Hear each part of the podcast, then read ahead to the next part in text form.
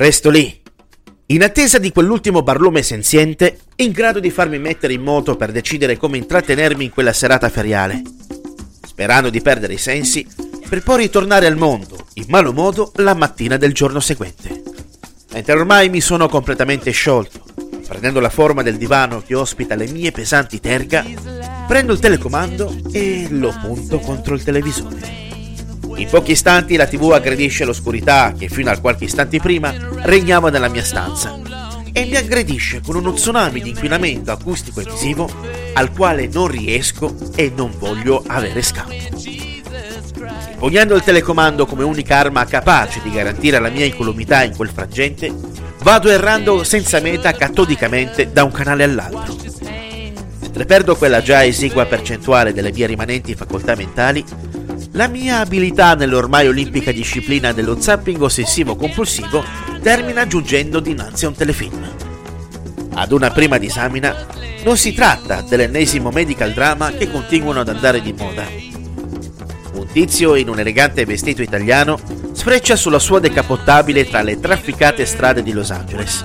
E fin qui tutto bene, direte voi.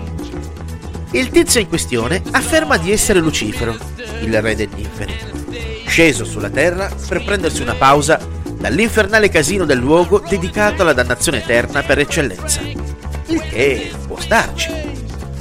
Per vivere questa sua nuova avventura sulla Terra di quei gran cazzari casinisti degli esseri umani, il diavolo ha un'identità dal suono ammagliante, il cui nome fa riferimento a Lucifer Mortis. A differenza delle millenarie raffigurazioni di Satana, qui non ci sono baffi, pizzetto, corna e forcone. Lucifero è un azzimato uomo sulla trentina, dallo spiccato accento inglese, perlomeno nella versione originale inclina al buon gusto in ogni sua raffinata forma, nonché dedito alla dissolutezza più assoluta. Quest'ultima ha libero sfogo presso il Lux, il locale più alla moda della città, di cui è il proprietario, e dove ogni tanto si abbandona a brillanti esibizioni al piano per ammagliare ed intrattenere gli avventori del locale. Tutto ciò continua ad avere la mia curiosità. Parte la sigla e un dettaglio mi folgora definitivamente. Il creatore della serie è niente meno che Tom Capinos, già autore del telefilm Californication. È fatta. Se prima aveva la mia curiosità, questo telefilm ora la mia completa attenzione. Ecco un nuovo motivo per dare un poderoso calcio nelle palle alla mia già cagionevole vita sociale.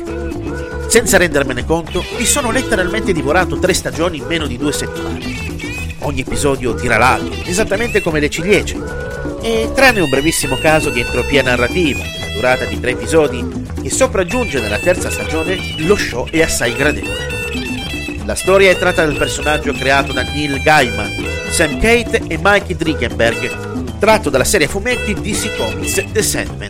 Di seguito è diventato protagonista di uno spin-off pubblicato per conto della DC Vertigo. La genialità di Lucifer risiede nella sua essenza narrativa diavolo che scende sulla terra per staccare la spina dalle torture e dalle dannazioni dell'inferno, per cercare di meglio comprendere l'umanità, la più complessa delle creature di quel padre con il quale ha un rapporto che definire conflittuale è un mero eufemismo. E il fatto che sia proprietario del locale dove ha luogo tutta la dissolutezza, la bancarotta morale della città degli angeli per poi diventare consulente civile per l'LAPD è un vero colpo di genio. Ogni personaggio che ruota intorno alla vicenda di Morningstar è a suo modo unico. Amenadiel, la psicologa Linda Marni, l'iperativa scienziata forense Ella Lopez, la guardia del corpo di Lucifer e in seguito cacciatrice di taglie Maze, l'affascinante avvocatessa Charlotte Richards e il detective Dennis Spinoza. Senza dimenticare la detective Flo Decker, partner di Lucifer nel cercare di risolvere i crimini che serpeggiano in città, unica persona capace di mostrare il lato più umano del diavolo. Il talento di Tom Capinos è grande e si ripete con questo show.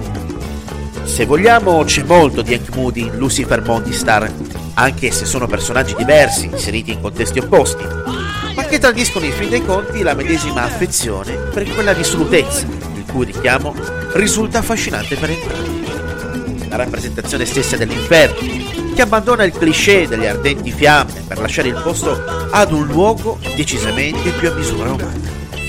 Un espediente diabolicamente geniale per descrivere come questa realtà terrena possa essere alle volte una delle dannazioni più perverse create dall'umanità, dove forse lo stesso Satana potrebbe prendere ispirazione per il luogo di confino delle anime dannate. Apprezzabile anche la giornata, ma sempre dettagliata descrizione di Los Angeles, la città per eccellenza degli scrittori, nonché meta urbana perfetta per il peccato.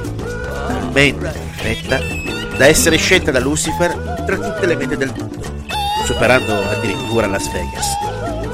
Senza ombra di dubbio una versione originale rispetto a quelle finora messe in scena da film e altre serie tv riguardanti il medesimo argomento. E Lucifero non è mai stato così dannatamente interessante.